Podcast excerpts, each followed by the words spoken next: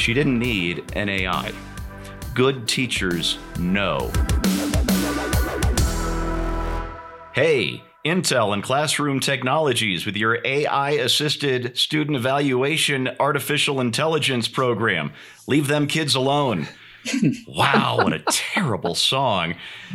But it's a real thing. Hey, everybody, I'm Steve Green with Bill Whittle and Scott Ott, and this is Right Angle, brought to you by the members of BillWhittle.com. Uh, gentlemen, with all of this distance learning still going on in various schools and universities around the country, Intel and a company named Classroom Technologies have uh, produced a, uh, a bit of software called class of all things. And what it does is it sits on top, this artificial intelligence sits on top of Zoom calls and can detect, I'm, I'm reading here from the story, uh, I think from Recode, can detect whether students are bored, distracted, or confused by assessing their facial expressions and how they're interacting with the educational content.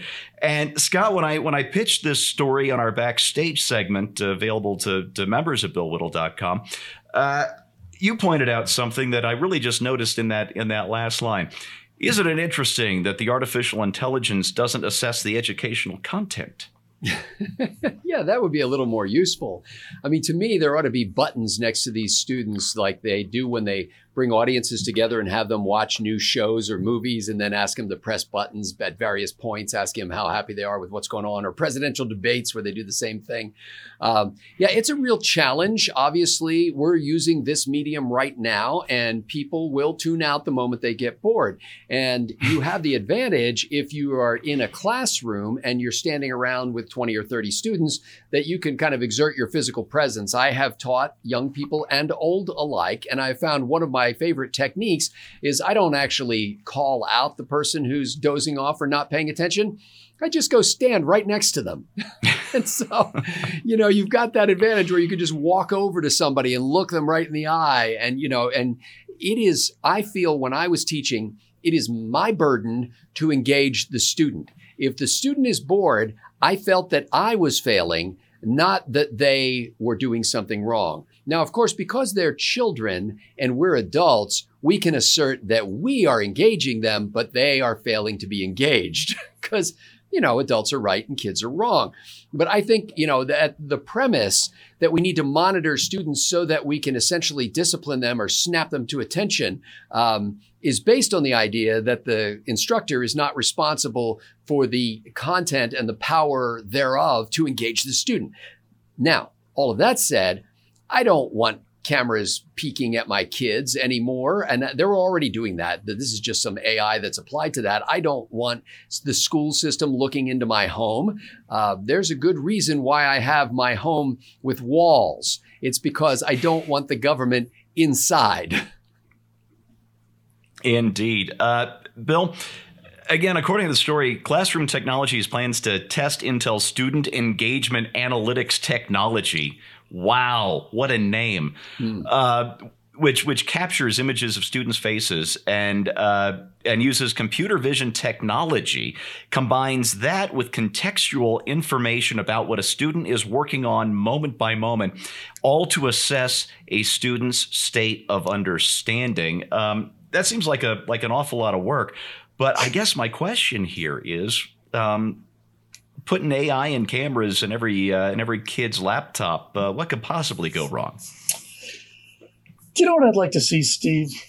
I'd like to see a scientific control experiment where they use the Intrudothon 5000 or whatever this thing is called and have it analyze the opening credits to the Brady Bunch. That's what I would like mm. to hmm. see.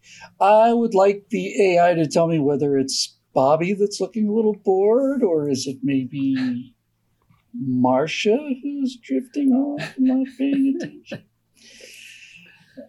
I would be very happy to see um, all online classroom learning, Zoom call learning go the way of the dinosaurs.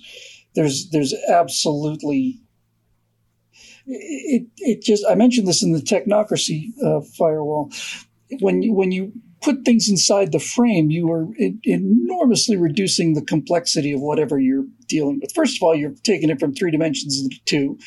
You're re- removing all other senses, no sense of smell, no sense of taste, no sense of, of touch. That's all gone. Uh, and and no idea what's going on either outside the boundaries of the frame or outside the boundary of the frame that way. So the guy could be playing, you know, uh, Medal of Honor for all you know, while while the camera's looking at him. So all, all of it's just it's a it's a it's a device to measure um, uh, deviation in a in a technique that we should not be using at all. And when when I heard um, when I first heard you pitch this idea, my first reaction was very negative. It's like, isn't that what the, the teachers for? Isn't that what we hired teachers for? Aren't they supposed to be able to to tell? Now, if the AI is able to tell that somebody's bored, then what? What what actually happens? Does a does a bell go off? Do you do you do you lose a gold star? Well, of course, you don't lose a gold star. Everybody gets a gold star. But but I mean, what what happens? Does it does it notify the teacher that? And, and by the way, does it say uh, Johnny Thompson is uh, having a problem, or does it say, you know, uh, unit in sector 14 is is is uh, is performing suboptimally. Uh, corrective measures must be taken, uh, or else uh, you know face uh, face you know replacement yourself. things become so Orwellian that, that it's almost Orwellian. yeah. well put. I'm going to steal that phrase. Um, you know, I've developed a uh, fail-safe, foolproof method of determining whether or not students are bored in school. They're in school. End of story. That's that's that's all you need to know. I'm the Can- can father I- of two sons. Can I just add something to that? yeah, please. I'm, I'm sorry, uh, but I really just because we had a discussion on the backstage show, which is available only to a certain class of people. Yeah. Uh, and Scott said, "No, you should be entertaining." And I went to British schools, which were very much like the wall, you know. the- Yeah. And I have to tell you, Steve, when I was in those British schools with with schoolmasters in, in caps and gowns and stuff, I have no recollection of being bored. No. We, we were not allowed to be bored. the threat of you know, sudden we- violence does The, tend the to. threat of the, Yeah. the threat of in, of immediate demise tends to focus the mind. But but honestly, I, I think some part of it had to had to do with the fact that they that the the, pr- the teachers were taking this so seriously. Yes. That you were expected to take it seriously too. And it wasn't like they have to compete, you know, oh, look, there's a fire truck outside the window. Now I'm going to have to do a juggling act to get the. No, it's like, you know, your eyes up front. I You know, just thought I'd throw that in there.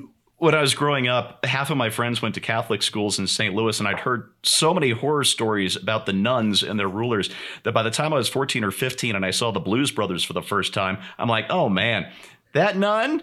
Pfft, Those boys got off easy compared to my friends. Um, but you know that actually that reminds me of a true story from uh, from sixth grade. Mrs. Coffey was our, our teacher. And uh, because boys and girls, I'm so allowed to say that, I think, uh, uh, uh, develop their English skills uh, generally at different rates, uh, the girls would have gym while the boys had English class and, and vice versa. And if you think that was an excuse with the girls being gone for the sixth grade boys to get into all kinds of trouble behind the teacher's back, well, You've probably been watching me on the show for a while. That's exactly what we did. Uh, I discovered my dad had given me this nice Pentel mechanical pencil, and I very quickly discovered that if you took the insides out of it, so you just had the plastic shell, you had the world's most accurate pea shooter. I mean, this thing was deadly. I'd take about a quarter of a sheet of notebook paper and I'd chew that thing down until it was a little bit bigger than a BB, just perfect for that, that Pentel shell.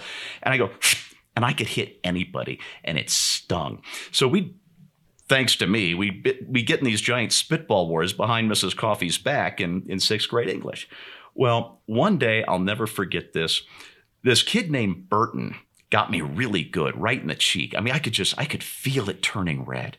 So I didn't get my Pentel out. I put an entire sheet of notebook paper in my mouth, and I chewed that thing down I'm getting a serious case of cottonmouth here. I chewed that thing down until it was so dense it almost collapsed into a singularity and developed into a black hole right there in my classroom. And I winged that thing at Burton, and he didn't see it coming. He blinked just as it hit him in the eye. His whole face turned beet red. He put his face down on the desk. I thought I could see tears coming down from where I from where I hit him. It was just it was a beautiful shot. And all this time, Mrs. Coffey's writing on the board. She has no idea what's going on. And I'm I'm I'm sitting there. I'm not laughing. I'm doing my best to keep a straight face. Mrs. Coffey finishes writing her sentence on the blackboard, turns around directly at me, and says, Stephen Green, I know exactly what you're doing. She didn't need an AI. Good teachers know. Mrs. Coffey was a good teacher. We need more like her. That's your right angle on that, brought to you by the members of BillWhittle.com. If you're not a member, become one today. I command it. Thanks for watching. We'll see you next time.